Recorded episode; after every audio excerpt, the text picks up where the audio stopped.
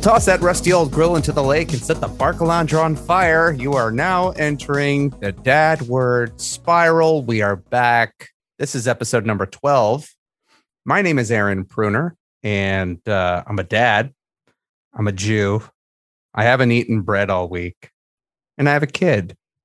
And with me is my co host, Eddie, who is not a Jew, but is Nope. a dad. I'm a dad.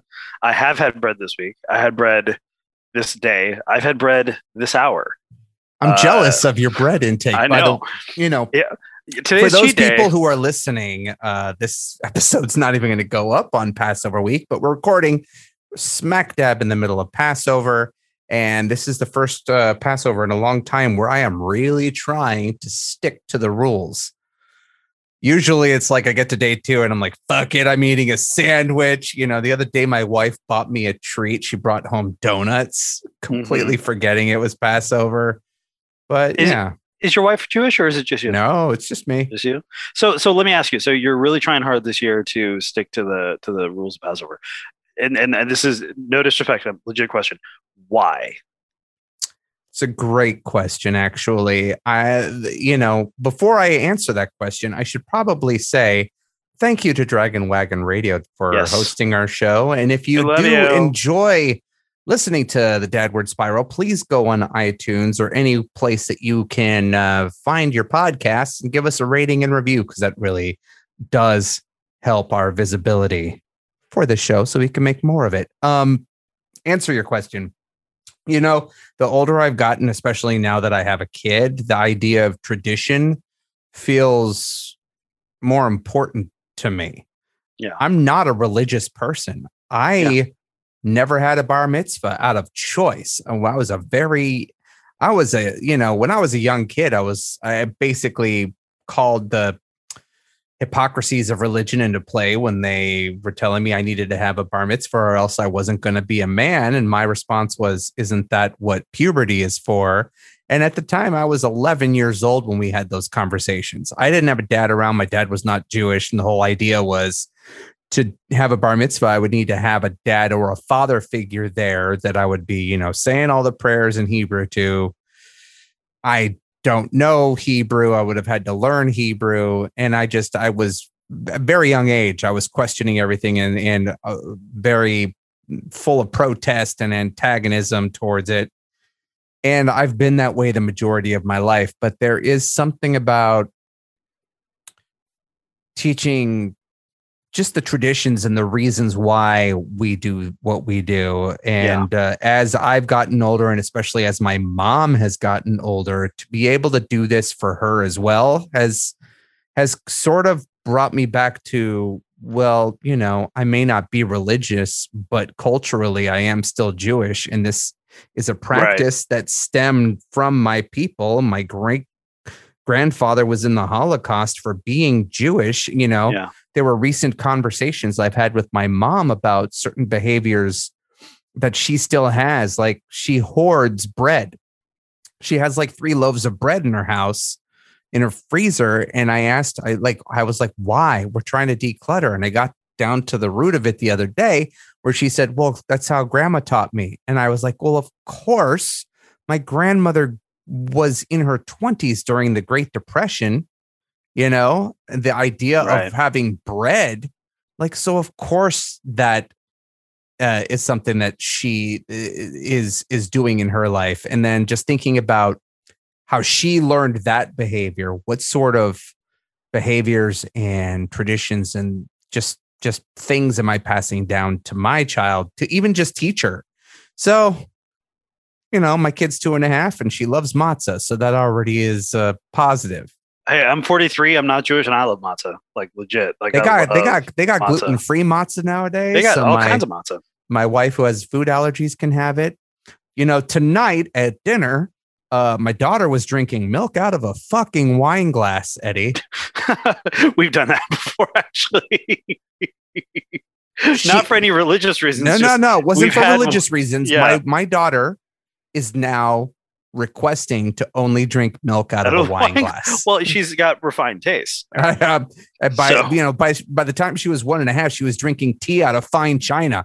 I it's not because of me, but I came in there and immediately was like, oh my God, don't tip over the wine glass. Right. You know, I'm having these freakouts about her tipping over glasses. And then during Passover, I had my mom over. It was a hectic day. I drank half a bottle of wine, and then I was the guy that spilled my daughter's glass of milk. So- this, I'm going to I'm going to tell an anecdote, and I think it's it's going to kick off a part of this, which I think is kind of.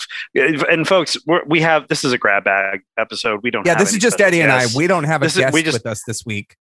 We haven't seen each other in a little bit. It's been crazy for both of us. Both of us have had some some uh some some career stuff happen in good in good ways. We've we're, we're both we've been we've been a bit busy.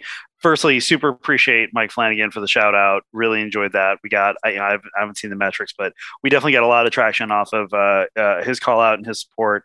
So super Mike Flanagan, who was on episode 10 of the show. of an episode 10 yeah so super appreciative of that but um no the so you're talking about lily um you know drinking out fine china at a young age grayson is um he's 10 years old and since he has been seven he can make miso soup from scratch like he knows how he's not Jap- we're not japanese like my wife is is not japanese but he like there was Wow. a there was a restaurant here in the valley called Musashi's. It's a teppanyaki restaurant. If you've ever been to a Benihana, it's it's the same type of cuisine. You know, I've had on an iron skillet. teppanyaki in Yeah. Tokyo.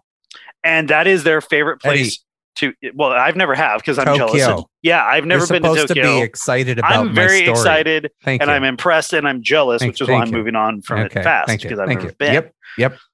But uh, they love going there and they love eating. They love eating all the stuff there, but they really love a good miso soup. And so, and every time we order, we go to sushi, it, it's miso soup. I've I, I know how to make miso soup from scratch, and because I do I do cook uh, some some Japanese food like that's not sushi. I I, I'm- make ramen from scratch. I make I'm, I'm really decent with the soups.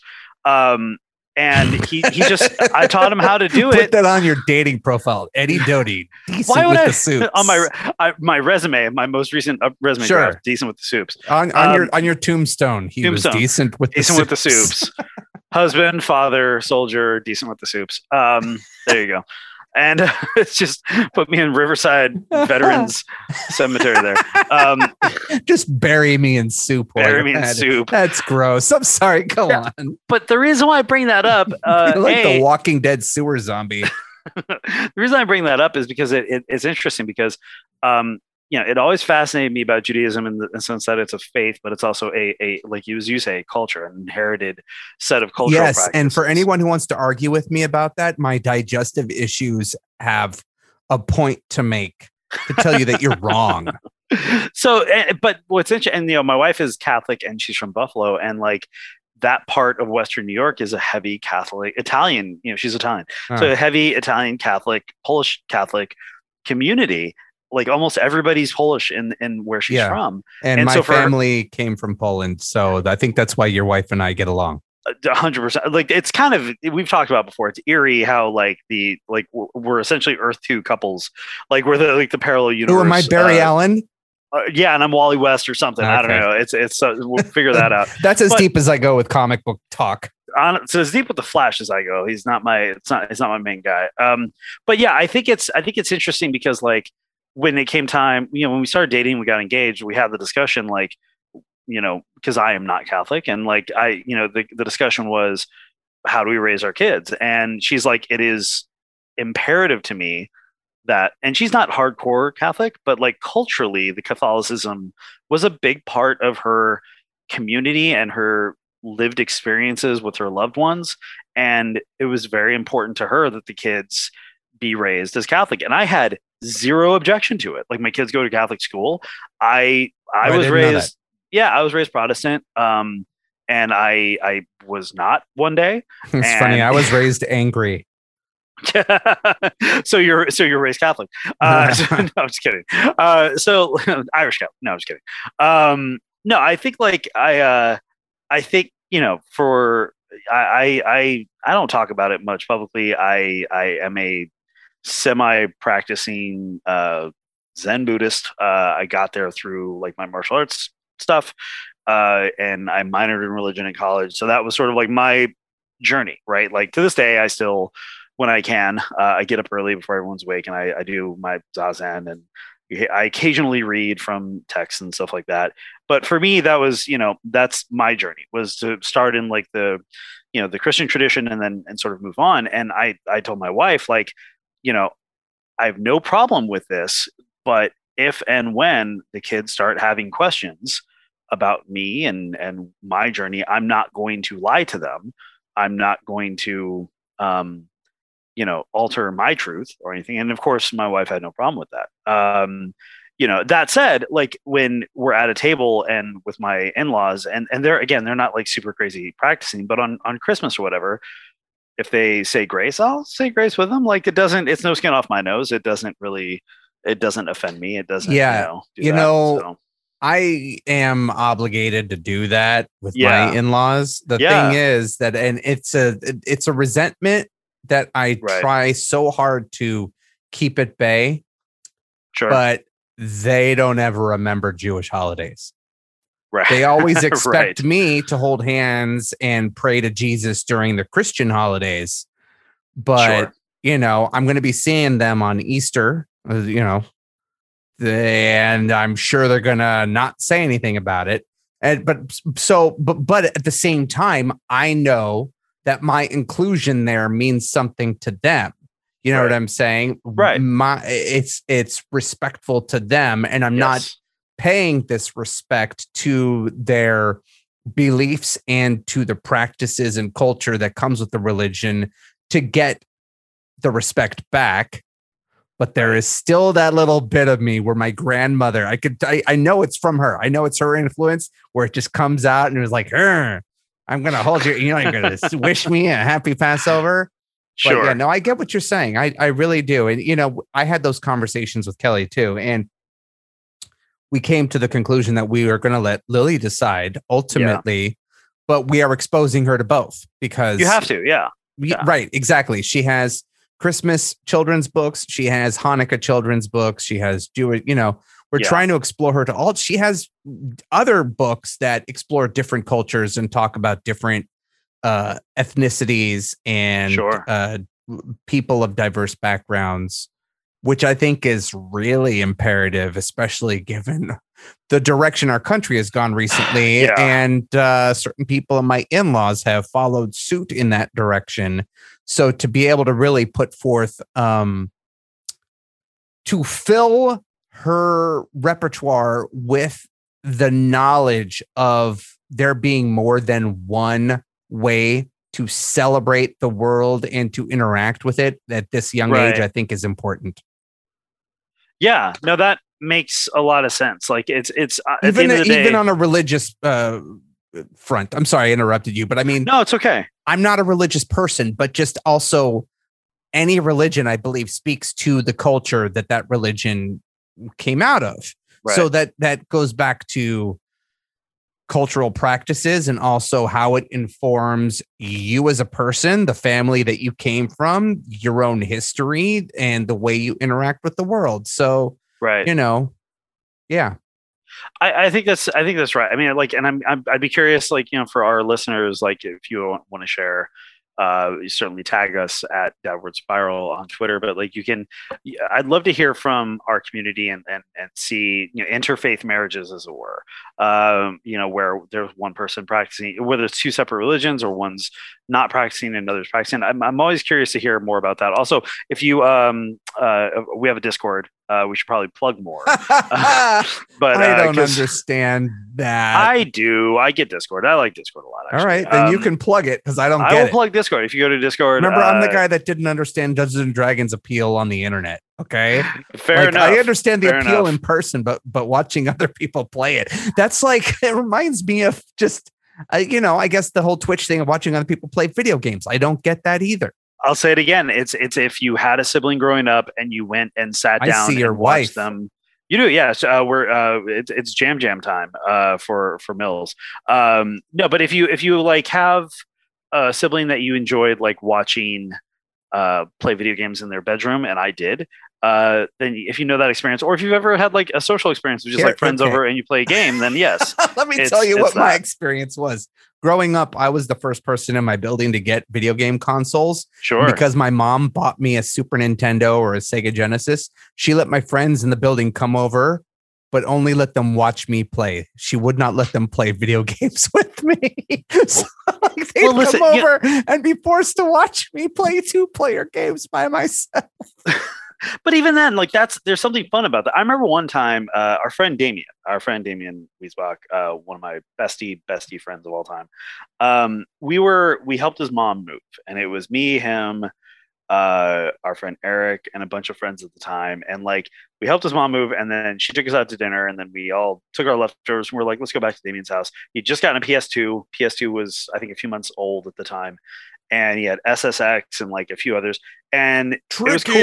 Yeah, exactly. So we just had we had like this fun group experience of like passing the controller around, but get it. watching every. You know what I mean? Like, I do. um, but there's something about doing that in person. When you do it in person, it's kind of like a similar thing of having a a, a movie watch party with friends. You know, mm-hmm. when you're doing it over the computer, you, there's a disconnect. In my mind, there's a disconnect between you sharing that experience with a friend instead of just you watching someone you don't even know playing a video game. So that's where I I get a little lost. I get you. And for some folks, that's just never going to be a thing, right? But for some folks, just that connection, that parasocial connection is yeah is of course strong. i used to work So- in the building that the old g4 was in and Oh, yeah. i remember in getting Santa Monica. yeah, Yeah. That's Chelsea. That's Chelsea's old uh, studio afterwards. Yeah. yeah i worked in that building when uh, mtv owned it and i remember getting a tour of the building and there was a whole row of, of employees whose job it was all day long to play video games so that they can record footage of them playing video games and this was way before twitch and i still didn't get it but you know anyways i'm getting off topic here you want to talk about we have no topic, man. Yeah, no, You know, that- that was- no Discord. It, it's uh, join us on Discord if you want to join the chat and add to the conversation. We are uh, we're always interested in hearing from folks. I actually had a uh, man. I had a. I, I want to talk about this because I, I think it is. It's something that you've experienced as well, Aaron. Like where people approach you after like listening to some of the episodes. Uh, not that you and I are changing the world. I'm not Uh, saying that f- fuck you eddie i'm changing the goddamn world but uh, I, I was sitting. Uh, I'm going to bring up his tag here because. Uh, uh, oh i'm followed me. following Yeah. him now i'm following Yeah. him on instagram and he's a Yeah, friend of mine on instagram now i know who you're talking about You know exactly what I'm talking about. So what happened was, I was uh, I had taken the so I had to go to. I, I'm I have a new job. I had to go to Vegas uh, for a few days last week, and the Saturday I came home Saturday morning. And you know, I hadn't seen my kids, and I took all three of them, uh, Millie in the stroller, and and the boys just on foot. We walked uh, the uh, it's about a it's about three quarters of a mile. We walked the three quarters of a mile to uh, a park, and then after we played at the park, kids got a lot very sweaty. After that, I promised them we could on the way home we could walk a slightly different way and get a Starbucks. We get a Starbucks. We're sitting outside on the bench, and uh, a gentleman, uh, a, a tall you know gentleman, I'd say around our age. Um, is uh it, he comes up to me he's like hey man do you have a minute i'm like uh i'm with my kids but yeah uh, he's like, yeah, I, I see that, and I, I see that you're with your kids, and you got three, and you're you're handling them. Um, if you don't mind me asking you something about this, uh, he's like, I'm a dad too, but I I work a lot, and I'm you know I'm a comedian, I'm a writer, and I'm trying to find the balance uh, of the career. yeah to, the that's gonna to be the yeah. mission of your life Well, yeah, and that's kind of what I said. He's like, I just I don't know how to get that balance of like pursuing all these things and at the same time, um, you know, being with the kids. And he's like, and so how are you? He's like, it looks like you're doing it. How are you doing it? I'm like, sir. I'm like, well, firstly, you know, I appreciate you saying that. It- It's you know, I'm, I accept the compliment, but I would just say that like, it's not easy. Uh, it is uh, it is very difficult. I am just coming back now from traveling, and you know because of that, I am um, I I am uh, you know I'm I'm exhausted. I'm I'm completely utterly exhausted, but I'm here with my family because I'm here with my kids because it needs to happen. The other thing I said to him in the moment was, you know, it's it is a quality over quantity thing, right? Like, yeah, my, you know, like be impactful and you know, it's something that came up in our conversation with Jeff Cannata was that, that I said, like, look, when you're with, because he had all girls, I'm like, when you're with your girls, be into the things they're into. Ask them questions. Try to understand it. Try oh, to see Jeff the world. has a girl and a boy, but he, I think he was. I'm saying that I'm talking oh, about this gentleman. Guy. Oh, okay, okay, yeah, got it. Yeah, yeah. So, yeah. so I'm like, you know, you have a, you know, try to see the world through your girl's eyes, and try to like, and, and in doing so, you will give them a framework to ask you about what you do and you can explain it to them. And then also when you're not there, they understand what it is you're doing. The thing that I've I've only realized recently, and the thing that like I, I had to like it, it, absolutely was true in my own life with my mom, who was a working professional and, and away from home a lot traveling, um, was that if I don't if the kids don't know what it is we're doing and they're and and and we're not around, they will just draw conclusions of whatever it is you're doing. Like, yes, ostensibly understand you're working, but they will just come to associate work as this thing that separates you from them. And that, you know, do you enjoy work more than you like it's a choice? Like, do you yeah. enjoy work more than you enjoy being with them? You know, and like it's having, I think kids knowing what it like deeply knowing what a parent does, I think is huge. So long story short, we talked for a while. It was a brief conversation, but it really was impactful. And it just reminded me, um, you know, like these conversations still need to happen for a reason. There's still not enough discussion amongst dads uh, of all kinds to, you know, to, to have, and like for some reason, we're just so desperate for these conversations, right? Like we're just yeah so starved for it. You, you know, when you talk about the quality over quantity and and it and it has to happen it also speaks to the character of the man who is becoming the dead and yeah, that's true there are a lot of men out there who do not view it that way 100%. i still am and we've talked about this before but i'm still am faced with people inviting me out to things just thinking that it's the mom's job to do the stuff that i am also doing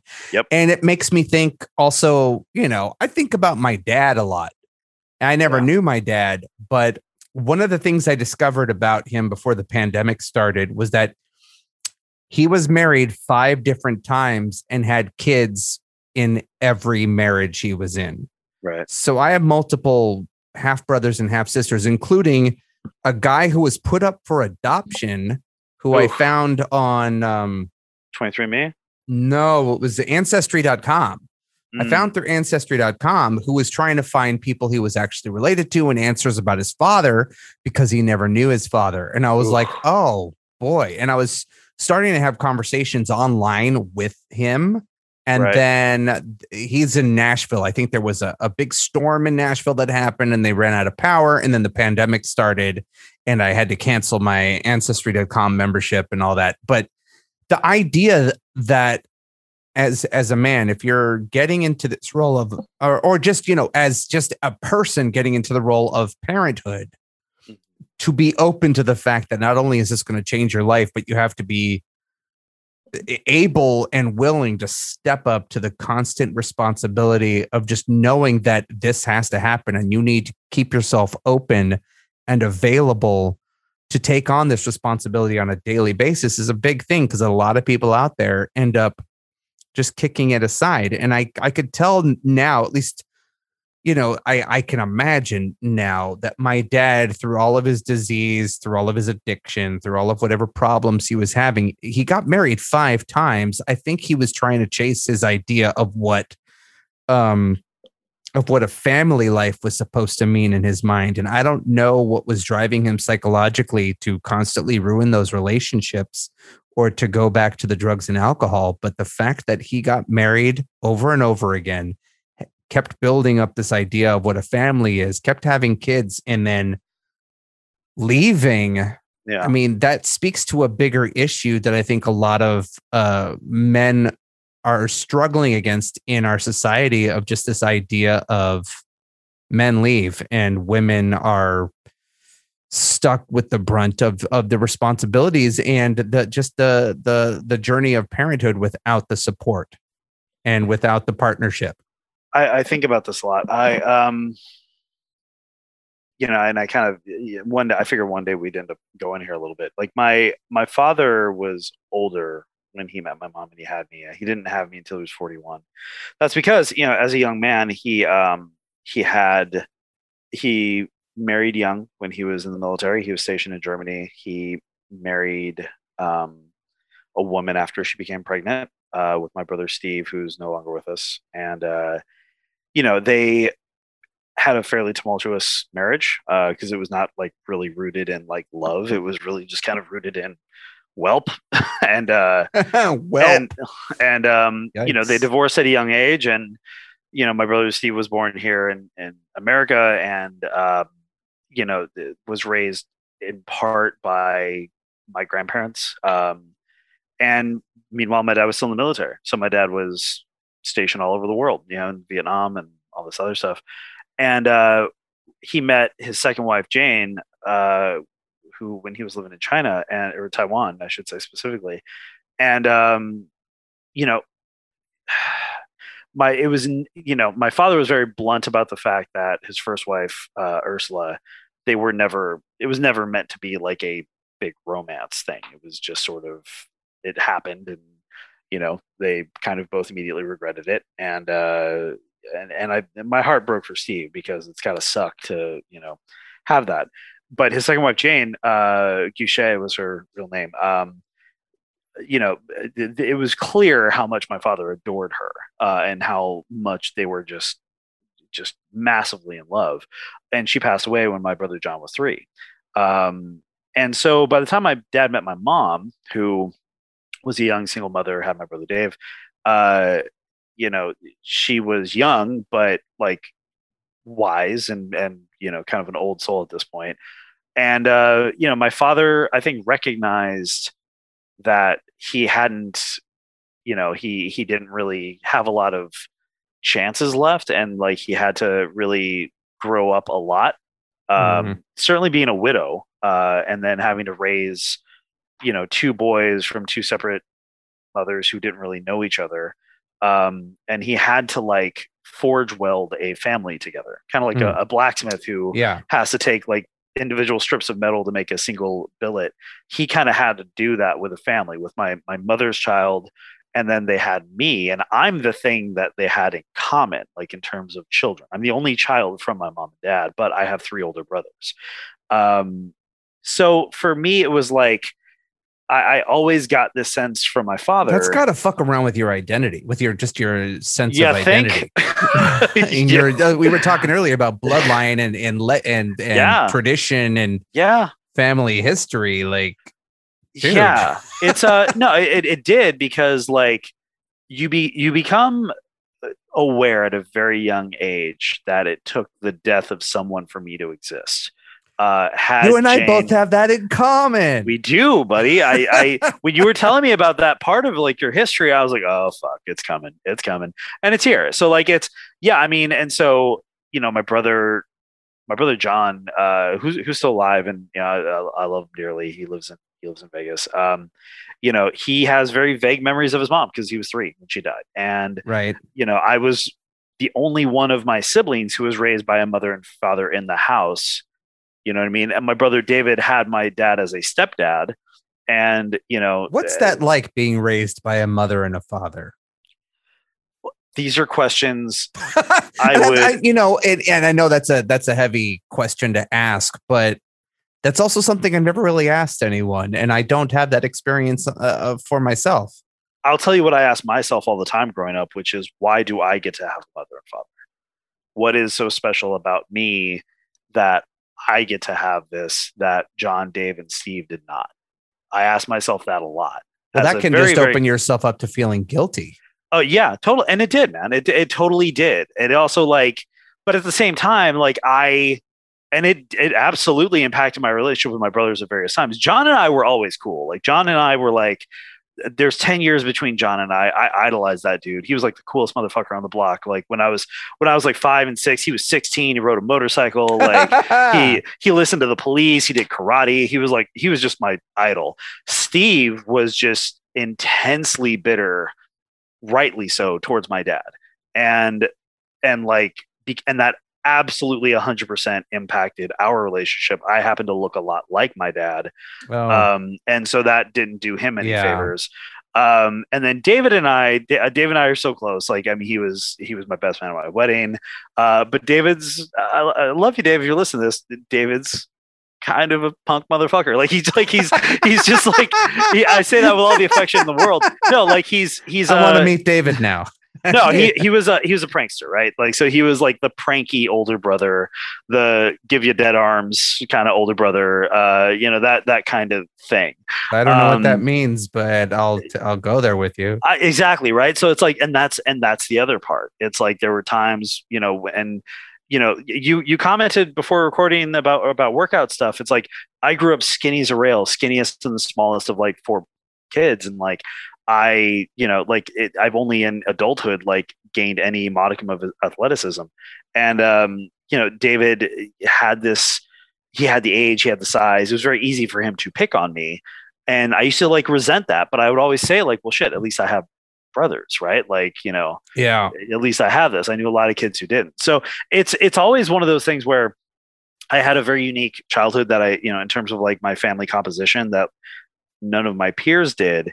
And it was always like, okay, always just be grateful for what you have, be grateful for what you have. Sure. And it, wasn't until adulthood where I started to interrogate, like, but was it really okay? Like, was some of this stuff like okay? Was was you know yeah we did the best we could but does that mean i have to accept all of it as okay um, and the answer is no like I, I can i can be grateful for all the things i had and at the same time say um, you know and these things about my childhood were unacceptable Dani Fernandez a comedian uh, i've only I, I only casually know Dani uh, uh, yeah, I'm, fr- yeah, I'm friends with her on Twitter. Yeah, so like uh, Dani, Dani and I, I think we worked briefly together on like a thing. I tried to hire her once. She auditioned like one time for a thing, but like, um, like she said something on Twitter and like one of her TikToks that like just it completely flattened me because she's, you know, she's she talks very openly about you know being in the mental health system and and it was I forget the term she uses, but it's it's the ability to say and right, like it's the ability to say I had this, I have these very complicated feelings towards this person, and I never want to see them again.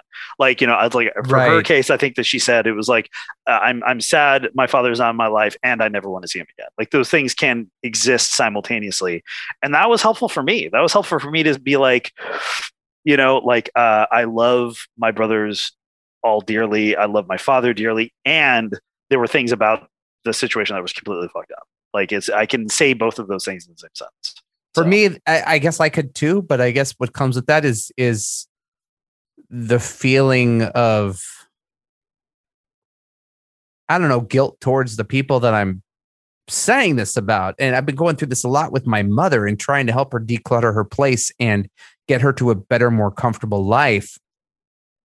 But in doing so, I'm uncovering psychological triggers that yeah. are deeply rooted in her that she can't acknowledge that I am seeing in myself. Mm-hmm. And so then to say any of those statements, it kind of digs into me personally because there is a connection between my psychology and certain triggers in my life to my mother, to my grandmother, that I am working so hard to not connect to my daughter. Does that make sense? It makes complete sense, man. Like, do you, do you, let me ask you this, and, and, and feel free to tell me to fuck right off. Hey, um, fuck right off. Okay. No, ask the question. yeah.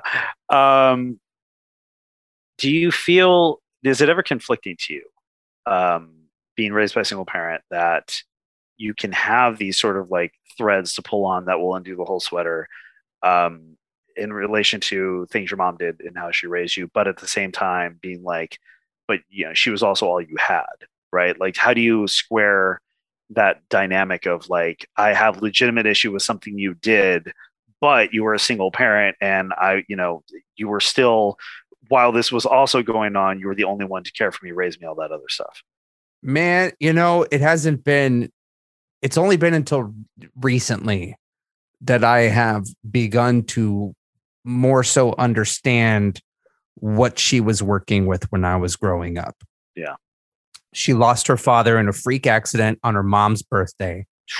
which ended up fracturing my entire family and putting her worldview in a tailspin. She married a guy she met soon after that who ended up being an ex convict, high school dropout, drug addict who did not show up to the hospital when I was born, who was drunk during their wedding. And when I was born, my dad, instead of taking on the responsibility of being a father, went out with his biker friends and got drunk all the time. And my mom would regularly have to go pick her, pick him up from jail in like the middle of the night while I was a baby. And she likes to constantly say she was gullible back then. Sure. Which I think attaches an idea of shame to decisions you've made in your life. And I recently told her to stop. Stop saying you were gullible. I feel like that is a cheap way of getting around the fact that you made decisions you regret. But yeah. at the end of the day, the decisions you made brought me here. Yeah, yeah, yeah. You know, and uh there are certain things that happened. You know, the accident happened. Mm, my I came about. My mom and dad got a divorce, which ended up being a thing that she ended up having to consistently deal with through the courts for the next three decades until my dad died. After finally we were able to garnish wages, he owed one hundred and forty thousand dollars of child support that he did not pay and they finally got him and were garnishing his wages years later when I was an adult. Right. Um, in the process of all the loss and the grief and the stress of my dad, and then moving in with my grandmother, who, if it wasn't for my grandmother, we would have been on welfare. Um, you know, my mom harbored a lot internally, which ended up manifesting itself in different health conditions over the years. Like she has a disability called Ehlers-Danlos that yeah, I think that. I have uh, the symptoms of, but that was something that was misdiagnosed for years and untreated. And it, it really is incurable. But through that and not dealing with the trauma of her dad's death and being bombarded with the stress of my dad, while also holding a full time job and being a parent as a single mom, you know, I view it as, yeah, I grew up in a very quirky, dysfunctional way, but I wouldn't be the person I am today if I didn't. You know what I'm saying? And looking at it now, if I was in my mom's situation, I don't know if I would have been able to do it any differently. For the longest time, I would I resented her and I I looked down on her for making certain decisions or for the way that I grew up because I grew up in low income housing next door to a crack house that got raided multiple times by SWAT during you know my childhood. I wow. I I was exposed to a there was a active shooter situation in my neighborhood growing up and regular police helicopters overhead and I I I was in gang territory and it, like I grew up in this area where it's in the valley it's in the San Fernando Valley but it's like you know there's an area people sleep on it like Pacoima area like there there's some yeah it's not far from Pacoima. Yeah, there's some not great parts of the valley where like some shit can happen. Like I think yeah. people forget that. And I was exposed to certain things like that where it didn't just shape who I was, but it also sort of speaks to the financial emotional situation that my mom was in. And you could think about it now, thinking, well, you know, you just got to put forth the steps to get into an educational uh, scenario where you can better your life. But you know, I think there's a lot of people who still, you know, to this day, who are single parents who are barely getting by, who, especially during the pandemic, can't afford daycare, are struggling with the full time parenting and full time jobs and not having the support. And if I didn't have my grandmother around to help pick up the slack and also financially give us a, a, a safety net, like it could have gotten really bad. I am not happy with how I grew up in in many ways. The the place I lived was fucking ghetto. I was very self-conscious about it.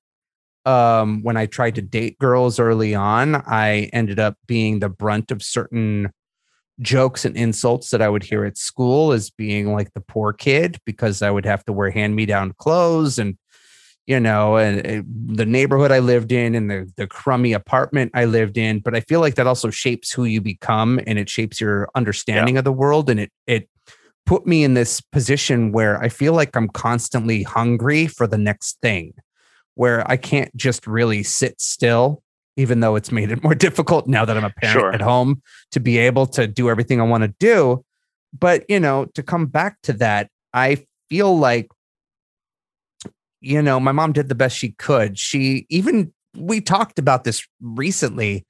Uh, I wanted to know about her high school, about about her, you know, growing up, and she was like, I was an average student. I didn't get really good grades. I wasn't very smart, and so she had a hard time really finding her own, especially in a a time when women were expected to stay in the house.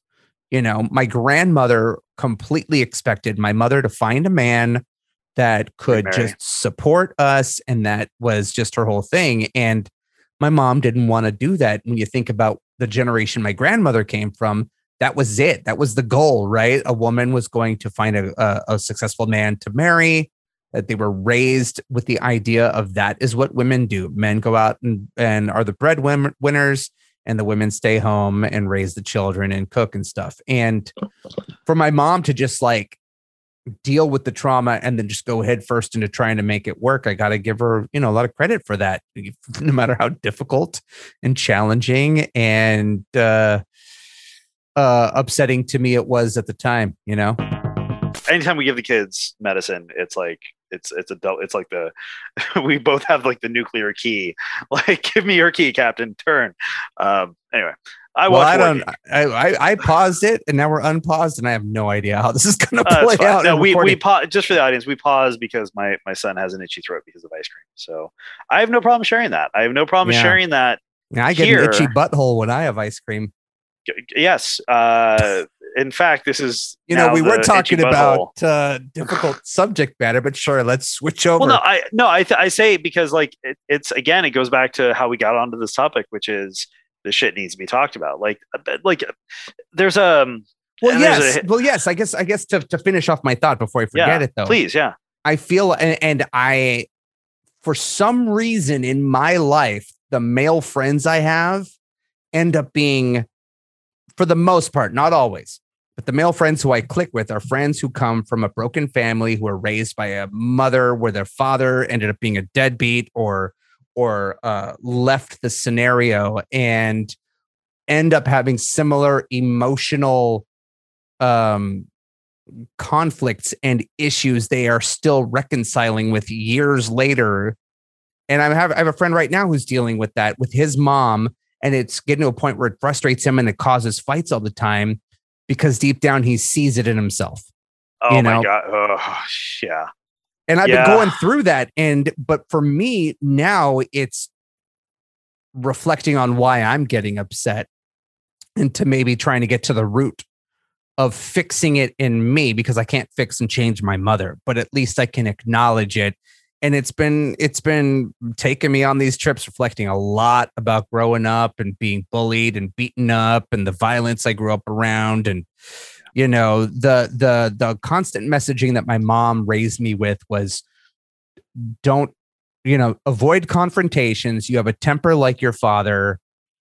And she we recently had a conversation about her being someone who operated from a place of fear which you know is really understandable given the huge accident that happened that caused you to live in this world where you are afraid you're going to lose other loved ones yeah. but um you know, I realized recently I have this constant fear that Kelly is going to take Lily on a drive somewhere and they're never going to come back, that some accident's going to happen and they're never going to come back.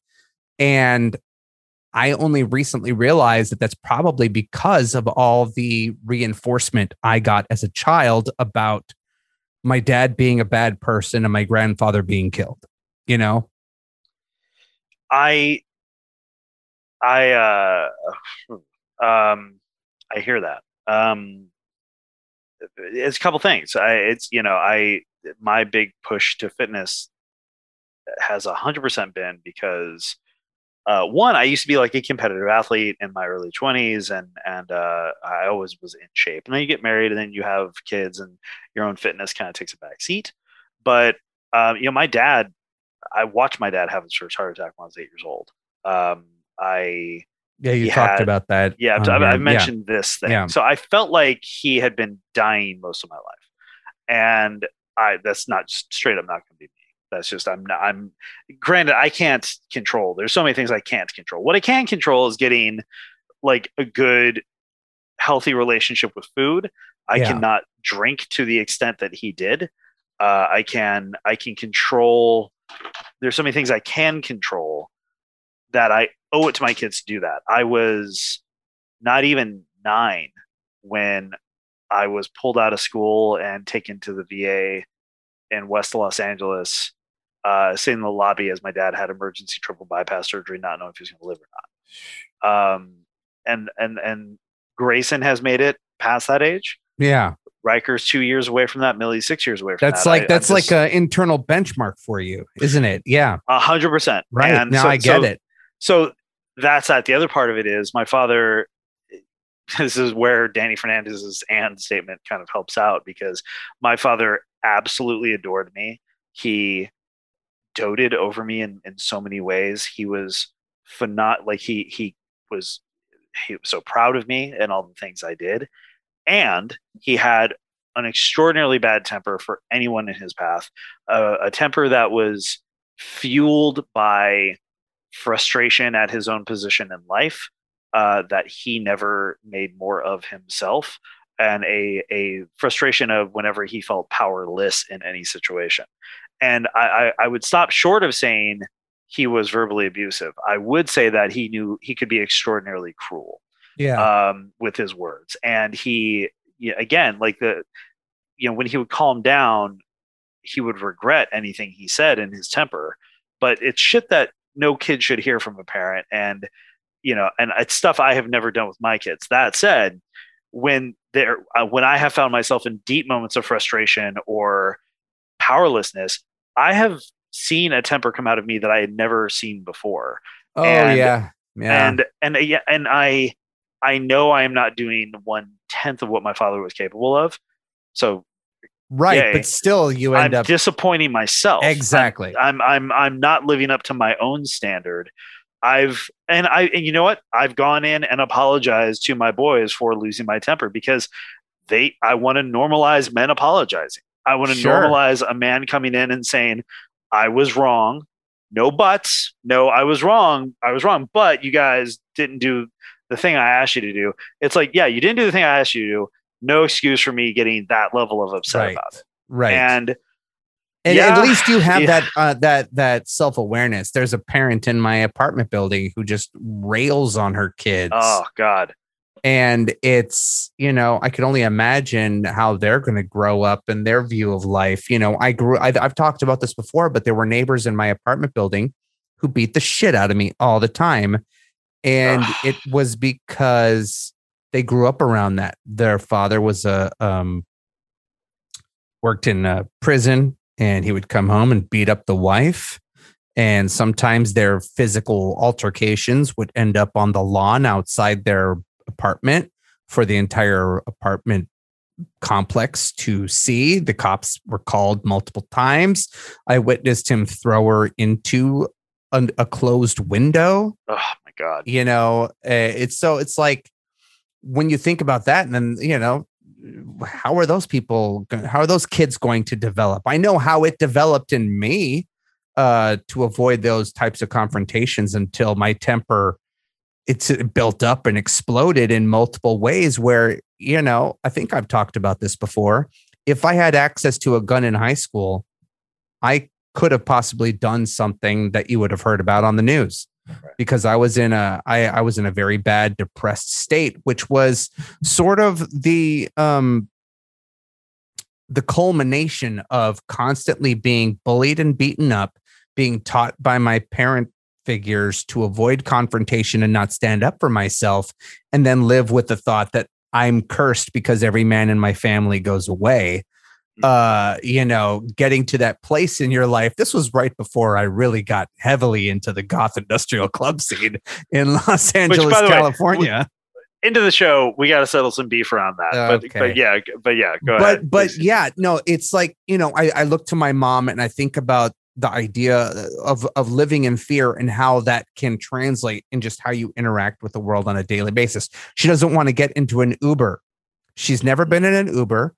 I was talking to her the other day taking uber to my house you're two miles away. Uh, Yeah. i'm nervous. Why are you nervous? I don't know. And we had to like i had to dig and she's afraid of getting in an uber. But it's like thoughts like that can stop you from progressing in your in your life in certain ways but being surrounded by that all my life growing up something in me switched when i went into therapy where it's suddenly not about being stifled you know what i mean? If there is a problem in my life figure out the solution and fix it. If something scares me like going to get the vaccine shot which i went and got my first shot uh Yeah. 2 weeks ago do it anyways because when I grew up, I learned early on to be afraid of bees, to be afraid of needles. My mom is deathly afraid of bees and she's Oh, never I'm been afraid- stung by I'm, one. I'm so afraid of needles. It's ridiculous. I hate needles. Needles, I hate it. I uh, hate it's it. Like all these things where, you know, I see kids who aren't, and I'm like, they learn from the parents, and I'm Yeah. going to do my best to not hand my fear of dentistry or needles or bees down to my daughter. And I think it starts with just uh, acknowledging the fear and then doing it anyways. my my kids are great with the dentist. I have a really sensitive gag reaction, so I can't even do Oh. dental, like I can't even do dental X-rays. it, Eddie? Hey, there you go. Uh, no, but like I can't even do that. I, I will say this, kind of pivoting off what you're saying. I I too experience you know uh, bullying both from you know my brother and and also from from kids. But I will say this: I moved around every school year. I changed cities every school year because my mom's career. So like. Just a, a quick sample, the trajectory of first grade to fourth was Santa Rosa, California, Orlando, Florida, Long Beach, Newport Beach. That was first, second, third, fourth. So focusing in on two areas there. Third grade, Long Beach, San Pedro area, 1987. The crack age is like hitting the West Coast. I'm like, I'm going to school in Long Beach in 87. I'm going to a, a Catholic school, not because my family was Catholic, but because the schools around us were just so freaking like distressed in that bad or in, in that moment that my parents felt like that was the only option. Like that was not a fantastic neighborhood in, in, in like that sense, but the kids I met there, cool as shit, uh, really ethnically diverse. I had Filipino, Latino uh, friends. I, I, I, had, I had friends of every color. I had great friendships there.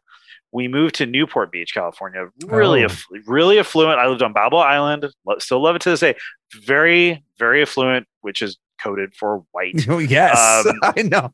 I so all the Uh. Balboa Island kids, we had to take the bus to Newport Beach Elementary, and it was like it was like a 45 minute ordeal for the bus to make its way to the island, pick us all up, and then get over to there.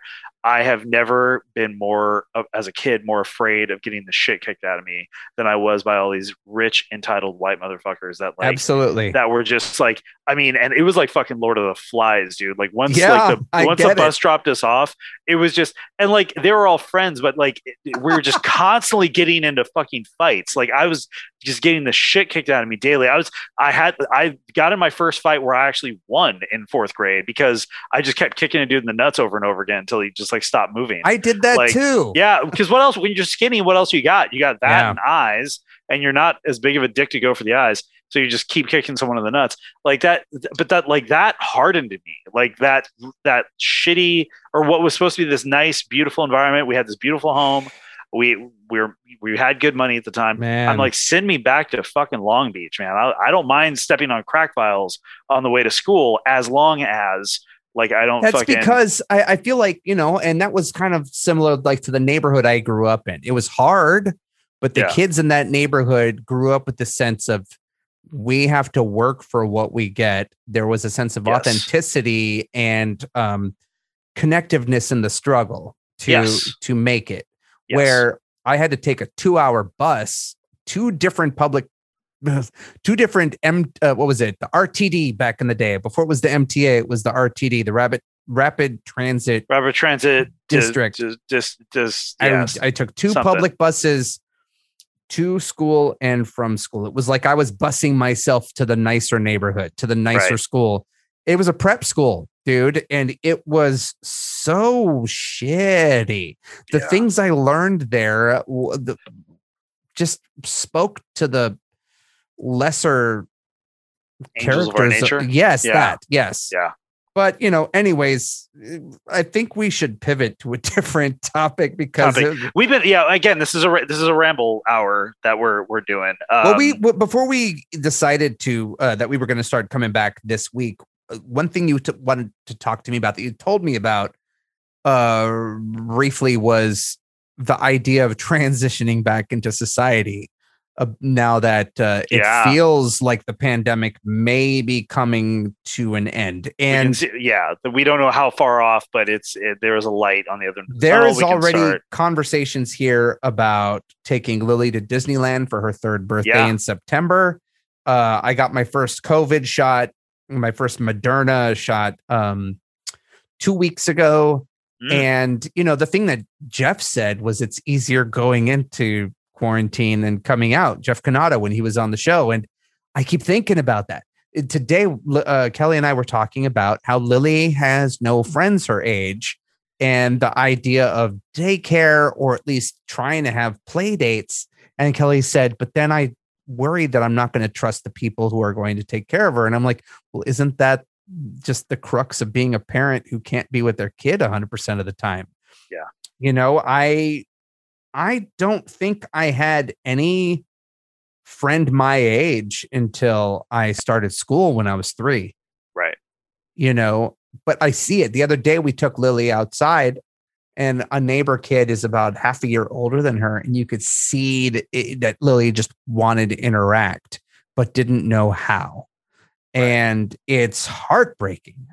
It really is to see the excitement and the interest in a kid's eyes to interact with another kid their age, but not have the tools to do so. And then you, as a parent, being stuck not sure what the appropriate steps to make are because we are currently in this reality where we're still wearing masks and still unsure who to trust um, and who to let in. You know, even aside from being in a pandemic, just our culture right now is very untrustworthy of your fellow man. You know what I mean? And so when talking about acclimating back into some semblance of normalcy, I have no idea what that would look like or what to expect, but I would love to hear your feedback. Like, what type of conversations are you guys having?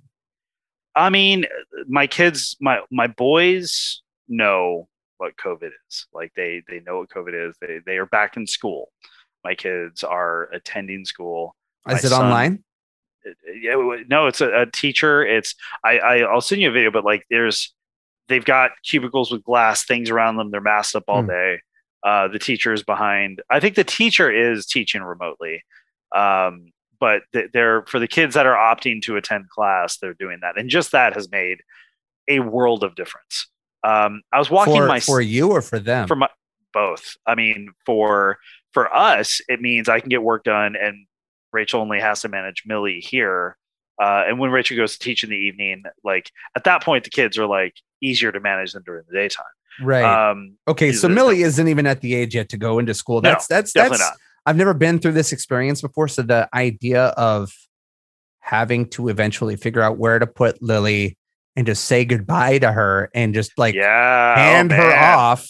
It came up in my memories today, but I like, have I, have a distinct memory of my first day of school of my mom dropping me off and holding on to her leg and not letting go and screaming, having a full on breakdown on Rachel did school that. property. Yeah, Rachel did that. Rachel's like, "Don't go," and like Rachel's like, "I'm sorry for what I did." She No, I mean that. me. yeah, me uh, doing no, that as a totally. kid, but No, uh, dude, I I cry, I cried when um like yeah, when when Rachel was a kid, she she was that way, and then like when we were shopping for Grayson's, it came up in my Facebook memories today. But when we were shopping for Grayson's backpack, I was like, oh fuck, like backpack, because then you're the problem is, dude, is that we're flooded with all of our school memories at once. at, in once, we're putting the weight of our entire elementary experience in like one crystallized ingot onto this one day of this kid. Because then you're just like, oh my God, they're going to have best friends and they're going to play and then their best friends aren't going to like him anymore and then they're like they're going to do this and they're going to join sports and like god do you, you remember how runs how through all just. How just earth shattering it was oh, when your best god. friend stopped being your friend dude dude uh, when Riker was in Montessori when he was in when he was in preschool uh, he had this best friend who, who was I forget the kid's name but like and then one day he was they were playing and they disagreed about something and the kid just callously said like well we're not friends anymore just said it like as quick as that like and didn't probably didn't mean it but it shattered oh, Riker for days man. and like there was like three days after the fact we're driving and Riker just starts crying I'm like what's the matter buddy he's like he said he doesn't want to be my friend anymore I'm like oh buddy and you then it brings up your shit because the mm. way they say it is mm. in this mm. voice that you realize mm. is your own and you you you go through that. I moved every year, man. I fucking uh, whether I had the best friends of my life or not, mm. I knew I was saying goodbye to everybody after a school year. Um, yeah. So it was it was it was always it it, it brought back some real shit. Uh, you know, listen, I. It's the best thing in the world. The best feeling is when they come home and they tell you about their day. That's that's the yeah. coolest shit in the world.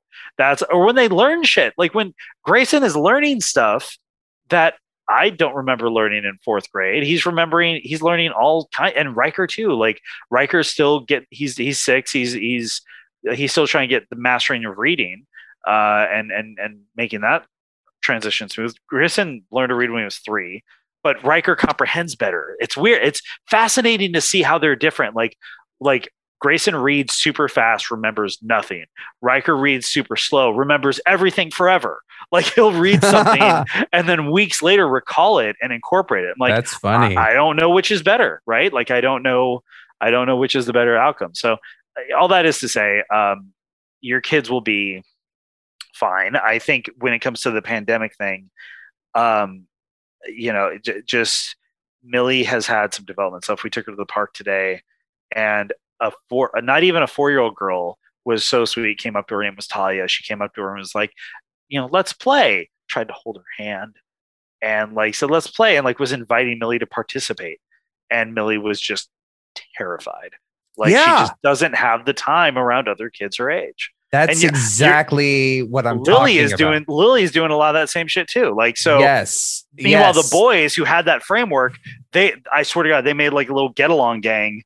Uh, they literally Grayson and Riker were like leading a pack of 15 kids on like an adventure. It was amazing to watch. Meanwhile, Millie was just so damn head shy. And I'm like, well, this will be interesting. It's an uphill battle. I, I yeah. feel like it's going to be an uphill battle, but like, we're gonna try. Like we have to try. We have know, to try. What else can I we know, do? I know that when you're isolated from people as a kid, you can grow up and yearn to stay isolated, which can have both positive and negative effects on your psyche. And right. it can translate into not being equipped socially or professionally to interact with peers or coworkers. Right. But fuck, just as a kid, like, you know, taking her to the park every time a kid gets close to her, at least the last time I went, it was like, you know, emergency, pick me up, you know? And then I feel completely distraught right and overprotective and following her uh, to do everything where then i watch my wife do it and she's so more hands off than i am and i might be super protective because a i never had a dad around or didn't have the thought or preparation that i was going to be a parent i never really interacted with children that might be a part of it but I have to constantly put my overprotectiveness in check. And I don't know how I'm going to be able to do that once things are open back up and we do put her into whatever school or daycare scenario. But it's going to have to happen soon. You know, I'm now working this full time situation, at least right now. And to, to to balance that with what my wife has going on here while also being there for Lily. It's it's challenging and exhausting. You know? Yeah. Yeah. Um, I don't even know what Disneyland's going to be like in September. Isn't it like But- some crazy shit where you just like pay to walk around the damn park? You can't even go on rides right now. I don't know. I mean, her birthday's in September. We're supposed to go then, but I know uh, uh, uh, Universal's about to open. Like, are people? Look, I have a ticket to go see Godzilla versus Kong at the movie theater. Okay, That's But I- cool. but I, saw it the other night on HBO. Uh, but I am going as a treat to myself to As have some time away, especially after this busy week before. as you should. Yeah. But but still, that even feels like a huge risk to go into a movie theater in a in a scenario like that that I haven't been in in over a year. I can't you're- imagine what it would be like to be on a plane, like you just were on a plane to go to Vegas, or you Dude, know, to go to. Disneyland and stay in a hotel, or Yeah. uh, you know, I, I stayed in my hotel out of panic when I was in Vegas. I went to the office. I went to the hotel. I worked up the nerve to go to the noodle bar at uh at the Venetian because they have fucking dumplings for like five bucks. Uh, and and then Sapporo, and I, I wanted that. But it, and that was like that was decent because it was distanced and it was like you know like that felt that felt safe. But holy fuck, the this was like the first weekend that people in Vegas said like it returned to normal. The number of people I saw there, in their credit, the vast majority of them were totally cool with the mask, but it just so many people. It was I saw I looked out my window onto the strip and saw just the sea of people. It felt like any other night. I'm like, what the Right. fuck are Right. you do? Like Jesus right. And, Christ. and this this is happening when uh, like France is now in complete lockdown again for Yeah. three weeks, and yeah. there's surges in different places like to, to be talking about reopening things i'm glad we're we're moving towards you know some sort of uh part of this where maybe we are finally turning a corner but jesus fucking christ are we are we going too soon? And if we're not going too soon how are we going to do this safely? And if we can do this safely how are we going to do this safely for my mental health and for my child's well-being where we could all get out of this uh happy you know? Yeah and i don't know how. I don't like i mean the reality is listen my there's a couple things. One you're getting vaccinated rachel's vaccinated i'm probably going to get vaccinated soon. Um i am moving can i talk about months. that for for for a second? Go for it. Yeah go for it. I did not have a plan to get vaccinated. Okay. Uh, when i got it. I mean i i when i got it. My plan was oh i was going to have to wait. I had thrown my back out by living uh, my life. I i didn't do anything insane.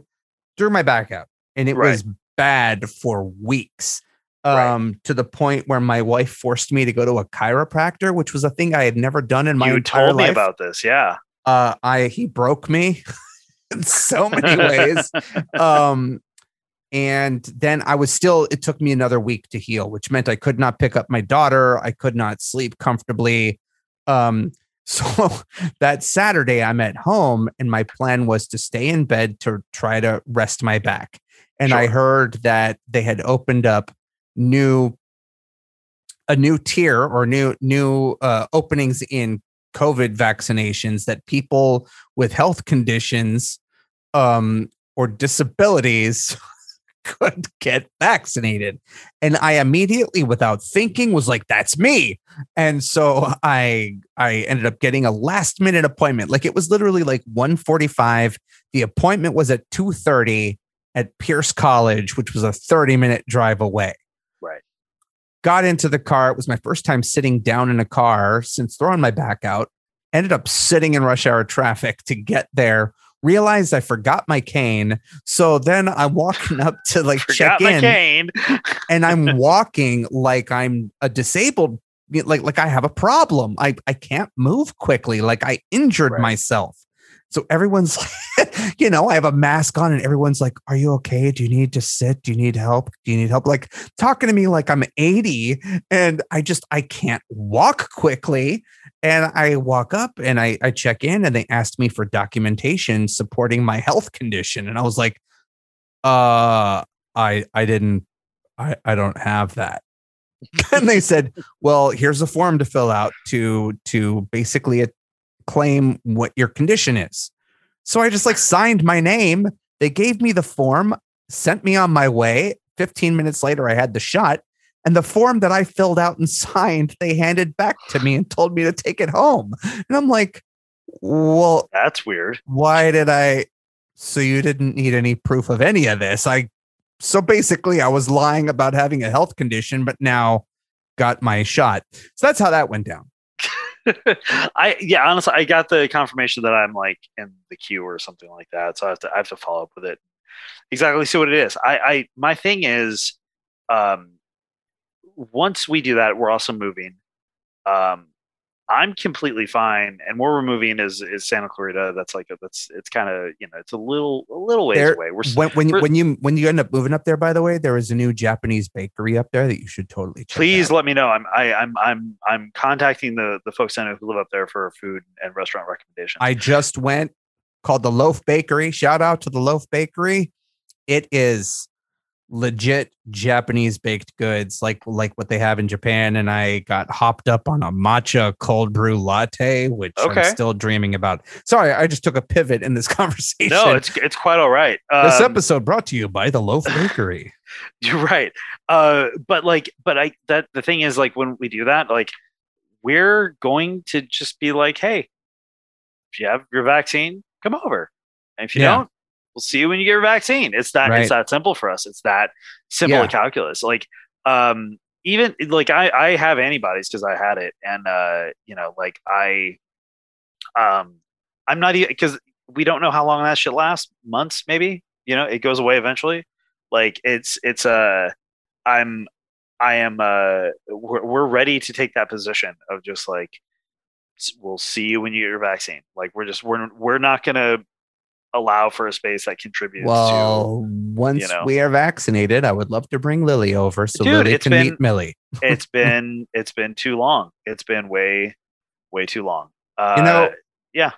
The final thing I wanted to talk about, I just realized we've been talking for over an hour. Um, as parents, we are now in a position, especially as parents who were former sort of rebellious kids, or you know, you and I were were members, uh, ancillary or not, of a yes. club scene yes. that that yes. Yes. that yes.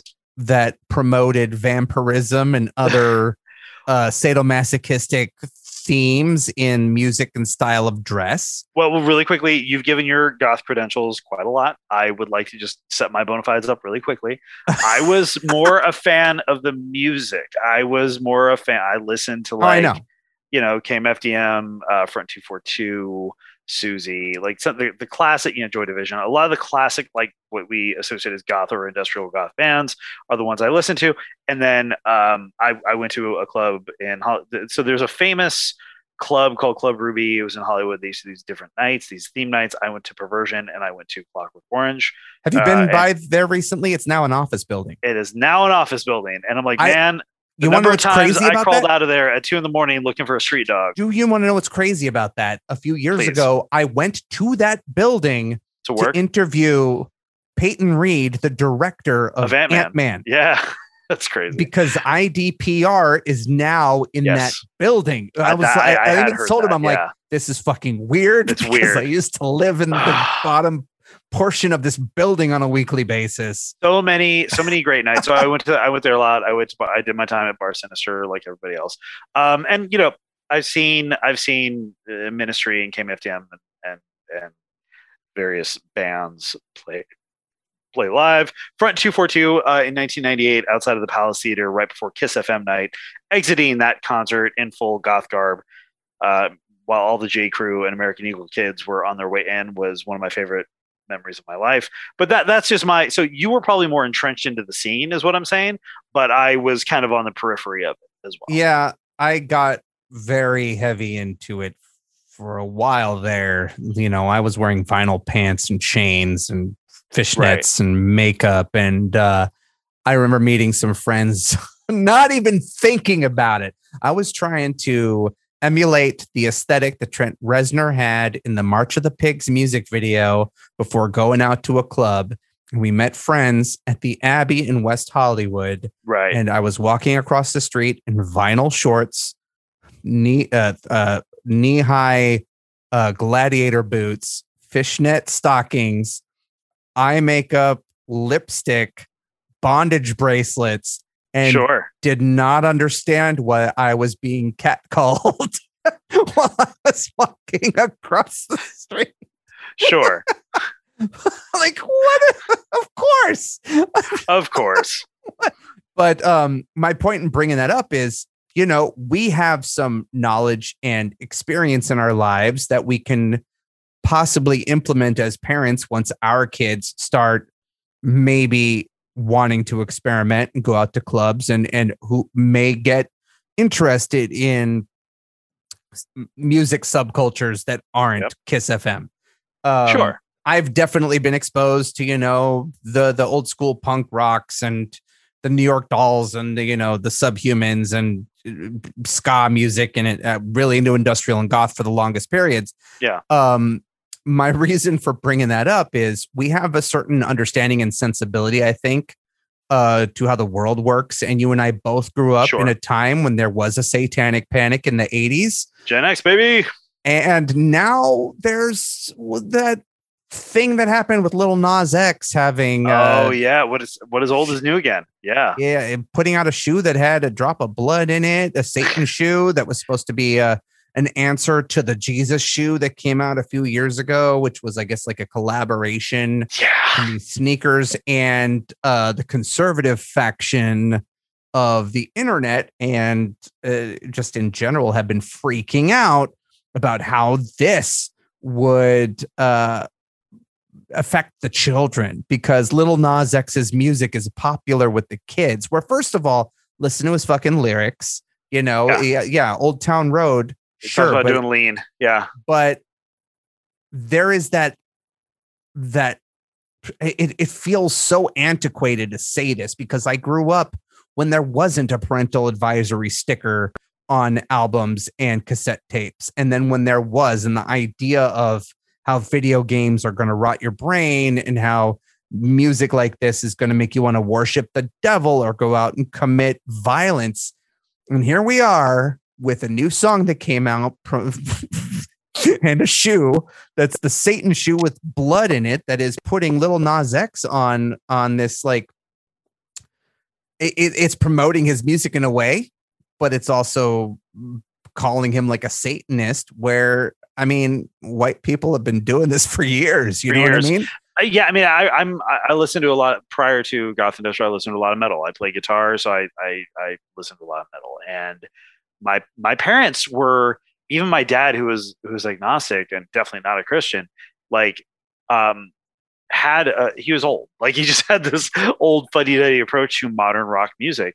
And uh, I remember he walked in my room as uh, "Use Your Illusion" one by Guns N' Roses was playing, and a song called "Get in the Ring" came on. And if you're unfamiliar with the song, it, it's it's barely a song. It's basically an expletive-filled rant from uh, from Axl Rose, challenging Bob Guccione Jr., the editor of Spin at the time, as to a fight, calling him all sorts of horrible names and, and abusive language. My dad walked in right when that happened, and my dad just said, "Destroy the tape." Just straight up, just destroy. It. Yeah, this was probably the same time I was listening to "No Vaseline" by Ice Cube. Yeah, oh, I was listening to way worse. That's the thing. Like I was, yeah. NWA was on heavy rotation, and that's the thing is that like it's not it's all about the ephemera. It's not right, about right. It's the surface level. I was also listening to Public Enemy, Apocalypse ninety one, The Enemy Strikes Black. Yeah, same they here. Didn't, they didn't say very many curse words on that album, but that album is like. I mean, I listened to by the time I get to Arizona in front of my parents, and they didn't scan deep enough in the lyrics no. where they're basically saying we're going to march to Arizona and kill the governor unless right. he changes this law. You know, there was uh it's funny you're talking about this. So I bought Appetite for Destruction yeah on cassette I was too young to get it. Took it home. I didn't like it because I wasn't really into uh sure. I was yeah. I grew up on hip hop music. So yeah. like my mom took me back to Wherehouse. I think it was Wherehouse Wherehouse. RIP Wherehouse. And walked me up to the counter and chastised the clerk for, for selling, selling underage kid appetite for destruction. I got the money back, went over and bought Fear of a Black Planet. but again, that's the thing. But, but it's it also, but still, it had yeah. the the parental advisory sticker on it still. So right. I technically was not the right age, and the guy was looking at me all funny. But it's like it's the same shit, and it, so yeah, You exactly. think about that. You think about Cop Killer, that song that came out uh, Yep. from Ice T's uh, metal project. There was a lot of stuff growing up. uh, body count. Yeah. yeah, that that really had this this offensive, like, oh my god, this is going to just destroy the kids sort of messaging, and you're getting that again with fucking Lil Nas X and a little bit of blood in a shoe for a promotional campaign, and I'm like, are they attacking him because he's a black gay man who is in the spotlight? Because was it Slayer or Pantera who put out a limited edition satanic tennis shoe with a pentagram Yeah. on it? Like, oh yeah. Oh, and, and to be fair, like the Satanic Panic, it was not like I remember there was a uh, there was a street uh, there was a skateboard brand called Natas, uh, Yeah. N A T A S, because it was named after a dude whose last name was Natas, like it, like it was like Portuguese or or something. And I remember my seventh grade woodshop teacher was like, "I won't allow the Natas shirt in here because it's Satan spelled backwards." I'm like, "It's also a Okay. dude's name, you white fuck." Like it's yeah, it's not like that's the thing is that it's it's um it is it is a, surface level reaction. It is not ironic to me at all that i got grounded with things taken away every time i got caught playing dungeons and dragons. And i went on to produce the most well-known dungeons and dragons show like in the world. Like i Do- you know do, like do you want to do you want to name drop the show you're it's, it's critical role. It's not it's not hard I don't know yeah, if I- anyone listening to this knows that. yeah, I mean, listen, my last name is Doty. If you are a fan of Critical Role, the name Doty, like they, there was a character named after me. Like that is, there's a an, NPC named Doty that they that I will say to this day I don't know why Sam did it, but he it is crazy to me how big that show is. I have hung out with Matt Mercer Yeah, at you know. Comic Con Yeah. and the, the disguises he has to wear just to Oh, be dude. in public. Like it just blows my mind. I- Well, it's I- crazy. Uh, crazy was like back in like 2006, Matt actually like was sitting next to us during the masquerade. And like it was me, Frida Wolf, Sean Baby, and like um and I think Damien and like a few of us. And he was there just hanging out with us. Um and it fucking like I didn't know this until years later until I was already like friends with him and working with him. So it was it was it's a it's a weird Comic Con story. But my point is is that with with D and D, like I I again, my parents fell for it. My parents fell for the fact that it was like this really awful thing. And I gave my mom endless shit when I was literally making my living doing stuff based around yeah. D&D. And and and to this day, like I play and I that's the other thing. I play D&D with my kids. It's fucking awesome. They Yeah. use their imagination. That it, like it's See, so That's, healthy. that's that's what it is though. I feel like that is the involvement of the parent to understand yes. the media that their kids are you know attracted to or enjoying or listening to or trying to trying new things like my mom for all of her faults was super supportive of me putting black lipstick and black eyeliner on That's and awesome. going out to clubs she thought my my outfits were were fun and would take pictures of it and i was embarrassed about that but when i look back on that now i'm like i feel like that that's the best that it could have been you know and so when you That- think of like See, shit so like like the Nas X The thing, Nas X thing, or yeah. or anything else that adults continually for decades point to as corrupting the the the, the minds of our kids like uh maybe you're afraid of it Yeah, maybe I mean- it's you yeah, you know? it- it's it, you're 100 percent right. And like the good news is we don't have to interrogate this too deeply because because, Na- because hold Nas but- is but- like go right ahead, please. but, yeah. but these kids they've grown up in the internet age you think this is the worst they've seen Definitely not. That's I mean, I've dude, fucking hell. Millie is finding things on YouTube when my back is turned. Millie, my two year old, is finding quote unquote kid. We talked about this at length. We'll talk about more, I guess, later. But like that that's part of it. The other part of it is like Nas is making a Lil Nas X is making a very clear statement on you know, you call us you call what I am sinful, you you you make you invoke all this imagery of the devil you cannot be mad when I throw it right back into your face. He literally kills the devil. He literally kills the devil in the video, by the way. He like he's literally exactly he, right. yeah, he gives him a lap dance, but he fucking kills him in the video. Like th- that's the that's the thing that I think people don't understand. I mean, I was not like you. I did not have parents who accepted that. Every time I went to a concert, like I like thankfully my parents both fell asleep very early because I'd be like, oh, I'll be back at 10. I'd be back at one. Yeah. I went saw I went and saw Pink Floyd like when I was 16. Like I let I did I did the um if you've ever seen Velvet Goldmine, there's a, a flashback scene where Christian Bale's character has to like leave his house dressed nice and then like goes into the city and like changes into right, like right, his, right, yeah. his like his his his his mod clothes. And that's kind of what I had to do until I came back from the army. And then I'm like, if I can die for my country, I can fucking wear bondage. Abs- Absolutely. You know Like I can, I can, I can wear buckles and straps and shit on my pants and go and go dance to like fucking, you know, CJ Bolland uh, at at this place in Hollywood. Um, and I guess that's like my. I hope uh, my kids. I, I don't ever want that for them. I, I no. want them to be themselves and, you know, and be what they want to be, and and they'll get nothing from love here. I think I think that's something that I think we promote a lot on the show is just yeah. being interested in what your kids are interested in and be engaged. And I think that brings me to the final thing I really wanted to quickly talk about. Yeah, go for it. Which is this TV show called Generation on HBO Max. Yeah, I, I haven't watched it. Like I've watched the first episode. No, it's you I, know what? I cede the floor to you. Okay. The reason why I wanted to talk about this show, aside from its subject matter, which it feels like a updated version of my so-called life, Oh, it's God. very, but it's very edgy. It's very honest yeah. and authentic to what it I'm I'm assuming is like to be a high school aged kid now. You know, now you grew up, you were born after 9/11. You were born with the reality of social media being a thing your entire life. You grew up um digitally connected you know and and knowing that the number way number one way to interact with people is through using your fingers on a phone to send messages as opposed to speaking in person.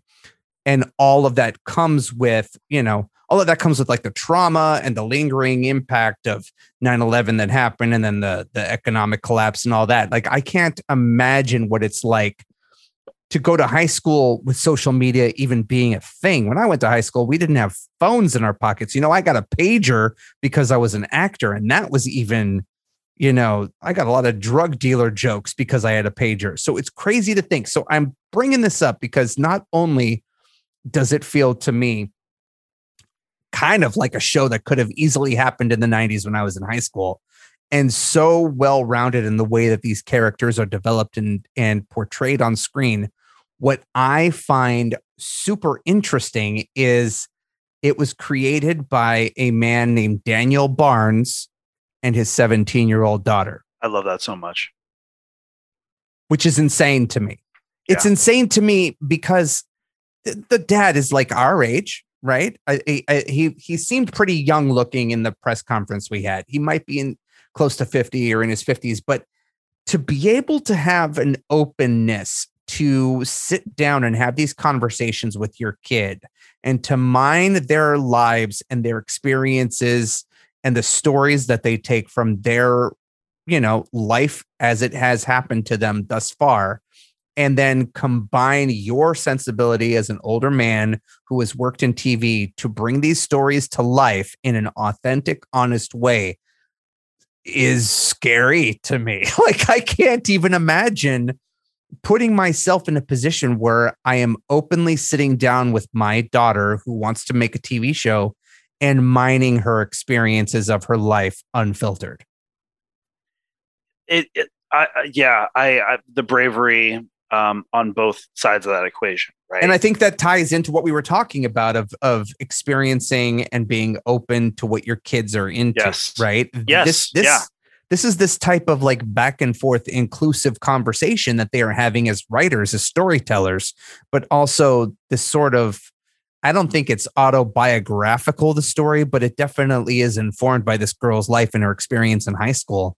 And i i like i would love to be able to be put in a to be able to be in a position to do something like this and see the end result be a TV show or a movie or whatever that speaks to the generation that my daughter is growing up in and possibly also see reflected in this story my childhood or or formative years in high school but god damn it dude i don't know if i would have the patience i don't know if i right. would have the the emotional fortitude to be able to hear some of the things that she would end up telling me in whatever writers meetings we'd had You know what I mean? Yeah, how, and, and and the objectivity and like how do you even like how do you like How do you not get upset and then judge her and then say you're going to go to your room for that? You know? well, or, or like how do you restructure Act Two, knowing that this moment is a deeply personal thing for her, but maybe doesn't work on screen in the structure that it's built in, you know, right? Yeah. Because like as we're we're both writers in different capacities, and we both have had to. And uh, me starting my career as an editor, it's all about this ain't working. Got to cut it out. Got to move it over here. We can strip mine this scene for parts, put it over here. Like that's those are the decisions I make with economy. But to do that with like your daughter's story, I don't know if I would have that in me. I, I would recommend. Um, Drew McWeeny and I have talked about this book before, and it's a book I literally randomly found at a Borders. Remember those? Uh, I I literally used to work just- at Borders. yeah, I literally found it one day on a random Borders. It was a in the film category. It was called the Film Club, which, by the way, like what a throwaway generic title. It's called the Film Club by this Canadian film critic named David Gilmour, not the Pink Floyd guitarist, different David Gilmour. He's a film critic for the Toronto Sun, I want to say. And the story was very simple. It was it was a it was a nonfiction book. It was the story of him and his son, his son who was failing and doing miserable in school at 16 years old, and was desperate to drop out. Just he was so miserable. There was no big overarching reason why. He was just completely miserable. And his mom and his dad were like, we're at his mom and dad were divorced. His dad and his mom met and were co-parenting. We're just like, we don't know what to do. and then his dad was finally like, you know what? Let's let him drop out. And the condition is he has to live with me. And the condition is he's going to watch movies with me four nights a week. And we're going to watch movies and we're going to discuss them. And that was it. That was the and the first movie he shows him was the 400 Blows, which if you know anything about if you know anything about film, Yeah. you know you know why that's such a good spot on choice. And and the end at the end of that movie one was a grind for me in film yes, class. uh, for a lot of people, but for a 16 year old, that ending shot of him running towards camera in the freeze frame, and it's like, and at at the end of the chapter, his son asks him like, "What was he? What was he thinking?" And he's like, "I don't know, but you got to figure out what you're thinking now because you're that kid." And that set the tone for years of this. And the movie tracks, it uses that as a way to unpack all the things his son was going through then and was going through and then eventually evolving towards and about basically saying i need to know my son as a human being and not as this thing that has to go through this thing that i have expectations of. I need to see my son for everything he is. And and this experience is not just for him to learn a lesson or two that hopefully he'll you know go back and get his GED one day. It's for me to understand him and what we had missed. And I yeah, I when I think about that a lot, I think about like in the day to day things, um, uh, the normal parents child dynamic. What are we as parents missing by following a conventional and a traditional father or you know f- parent child dynamic? What are the things we're not seeing? What are we missing out on because we're just following the structure that society has deemed correct if you go to school i go to work and then we come home we have dinner and then maybe we do an activity together and then i tuck you in bed and then we all go to bed. What am i missing in that? What am i not seeing of you and so when i hear so when i see when i hear things like like this show i'm jealous. I'm i'm like Yeah. i'm like intensely jealous that they get that opportunity to do that. Um because I mean, and it's i'm sure it's uncomfortable as fuck at times but like i think of all the wonderful ways you're going to connect. Naked penis in the first episode and the second. And is so it mine no okay, I good. don't know. it's Eddie, not it's is not. it? it's not it's but definitely but you know, and that's not that's not to say that seeing a male naked is crazy on television, but to have those conversations with my daughter who isn't yet 18 years old could be Right. upsetting to me. right And so to just keep yourself open and and come from a non-judgmental place to tell an authentic story that informs an experience a lot of kids can relate to, I Mhm. think is huge. And I'm relating to it on a different level because of the aesthetic of the show and where it takes place is the there's places in the valley that show up here, so it feels like it's speaking to me in a way. It's like Karate Kid. You're like, oh shit, I drive by Right. those apartments every day. Yeah, Yeah. That so uh, you know, for those of you listening, I, I you know, t- check it out. It might not be your cup of tea. I'm surprisingly into the show, and I haven't been able to watch a lot of TV recently. But uh, Right. also, Invincible on Amazon, I hear has a father son uh dynamic. And that, and I haven't we should be read the giving- comics, but I'm going to be checking that out soon too.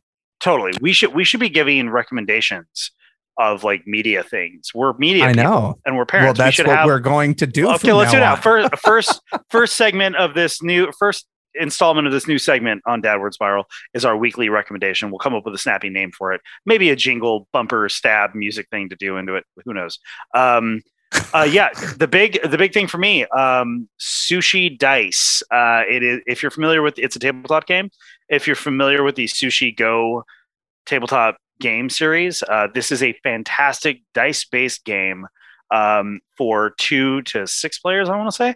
Um, and you know it, the rules are straightforward enough uh, to where my six year old got it and understood.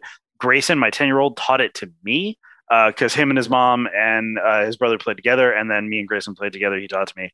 Very simple. It's essentially uh, it's essentially Yahtzee, but on the the dice have different types of different cuts of sushi, and they oh just, wow, you, that's, you have the that's cool. super fun but like the way it does it is you have your menu and then you have the the the kaiten which is the uh the um, oh gosh not the the not the treadmill but like the little The sushi um, train. the sushi train it's that so basically you roll your dice you take one piece and put on your tray then you rotate and everybody Oh. gets like the next one and then you when pick from when that. uh when do you get to eat the dice? You never get to eat the dice if you're millie you try to eat the dice at every Mm. opportunity and then mom and dad scream and fish it out of your mouth Yeah. um, but uh, you know, some of the it's like okay, here's the dessert, here's the dumplings, here's the sashimi, here's the wasabi. If you put the wasabi on different nigiri, you get a bonus. Like it's, okay, I want to play this game now. It's so fun. It's so fun. Very easy to understand. Takes minutes to learn. Lifetime to master. Um, any any game that is reach into a bag of dice and pull out dice and then roll the dice is a plus in my book. Fuse is another one I've talked about before. Um, we'll eventually have Ivan Van Norman on the show, and when we do, I'm sure he will go through his list of greatest games to play with. kids. Ivan Van Norman, for those of you listening to this show who used to listen to Punch Drunk TV, my previous podcast, which used to be Past the F and Remote at Geek Nation, was a guest multiple times on our show because he Yeah, was on King that. of the Nerds. Uh, well, I knew he was on King of the Nerds. I didn't know he was a guest on your show all the time. I, I knew- met Ivan So Van funny. Norman and Josh Jovenshire Oh, Um, Ovenshire. Yeah, yeah, yeah, yeah. through well Jovenshire was friends with Jack, my former co-host, but yeah, they were both on King of the Nerds, and for a while there, our podcast became the unofficial King of the Nerds podcast.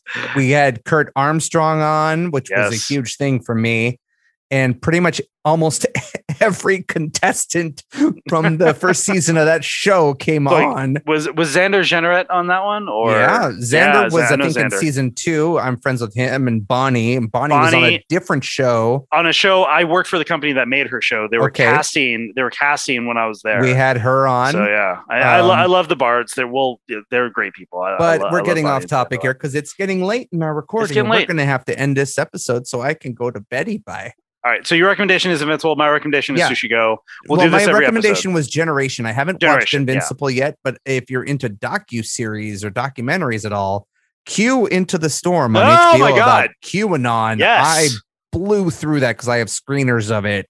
It starts off like too much, like it's Yeah. really cluttered in the first episode, but the story, which was I, I was already kind of familiar with because there was an NP, there was an NPR story and interview that dug into the inner workings of 8chan, the site that uh, Oh, QAnon yeah. blew up on. It's just a bonkers trip into the psyche of some kooky characters who may be the um the people behind this uh this movement uh, so uh, I, I would suggest if you, you at all listening are interested in documentaries or crazy stories, giving this show a try. And I saw you posted Eddie online about the opening credit sequence. insane, insane, so good. So the ma- best opening sequence on a documentary series I've ever seen.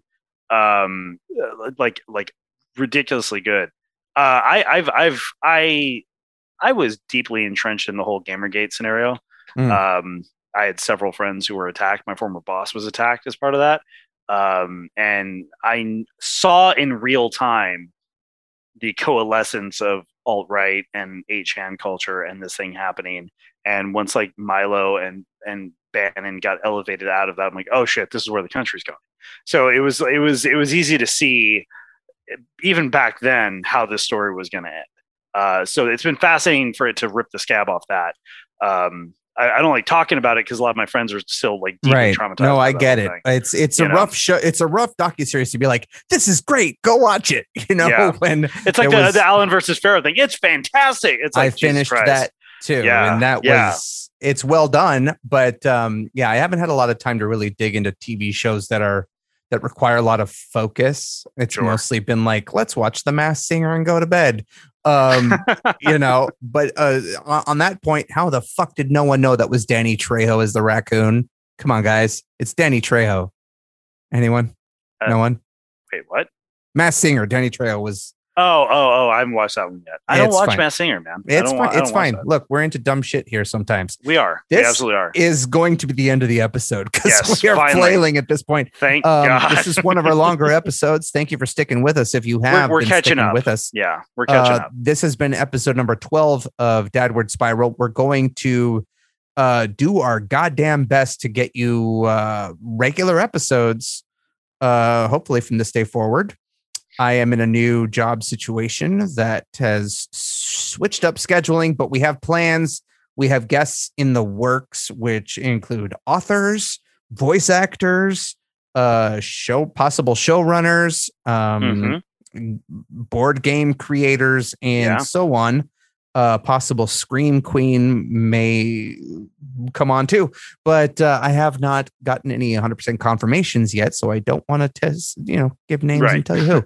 We don't want to say who until we know who. So but on that note, I want to thank you all. Eddie and I both want to thank you all for listening. Again, this has been episode number 12 of Dadward Spiral. If you have enjoyed the show, please go like, rate, review, subscribe, send us presents, and come to my house.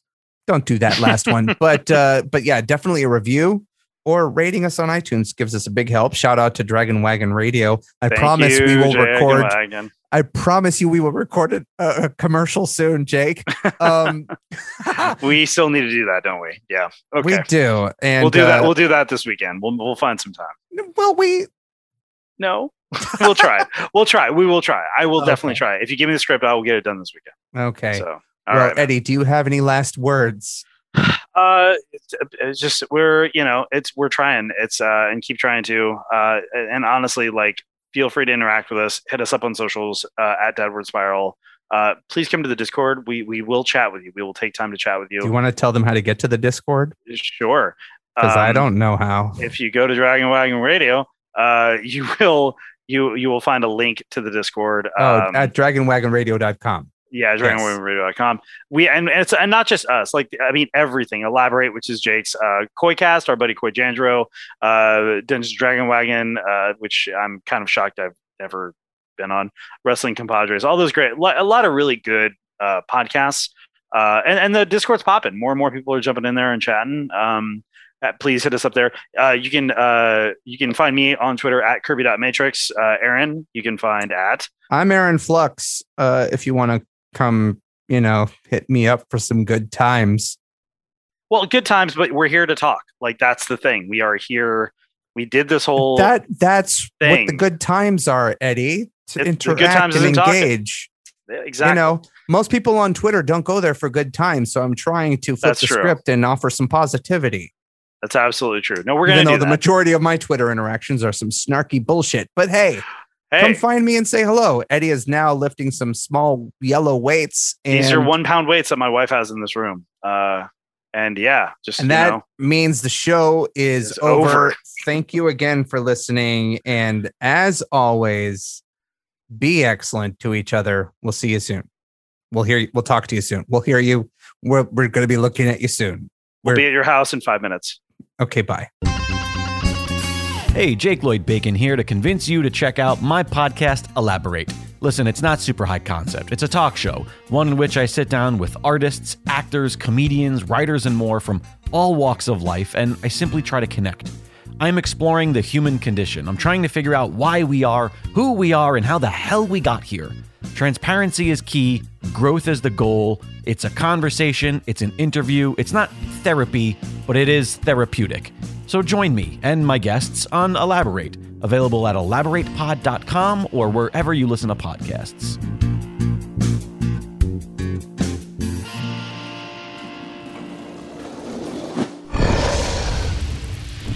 Dragon Wagon.